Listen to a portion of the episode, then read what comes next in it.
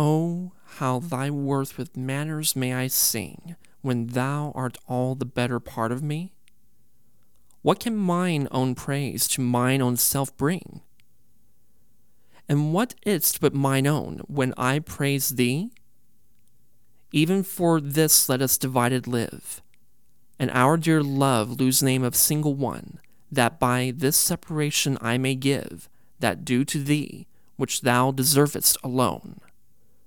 O absence, what a torment wouldst thou prove, were it not thy sour leisure gave sweet leave to entertain the time with thoughts of love, which time and thoughts so sweetly doth deceive, and that thou teachest how to make one twain, by praising him here who doth hence remain.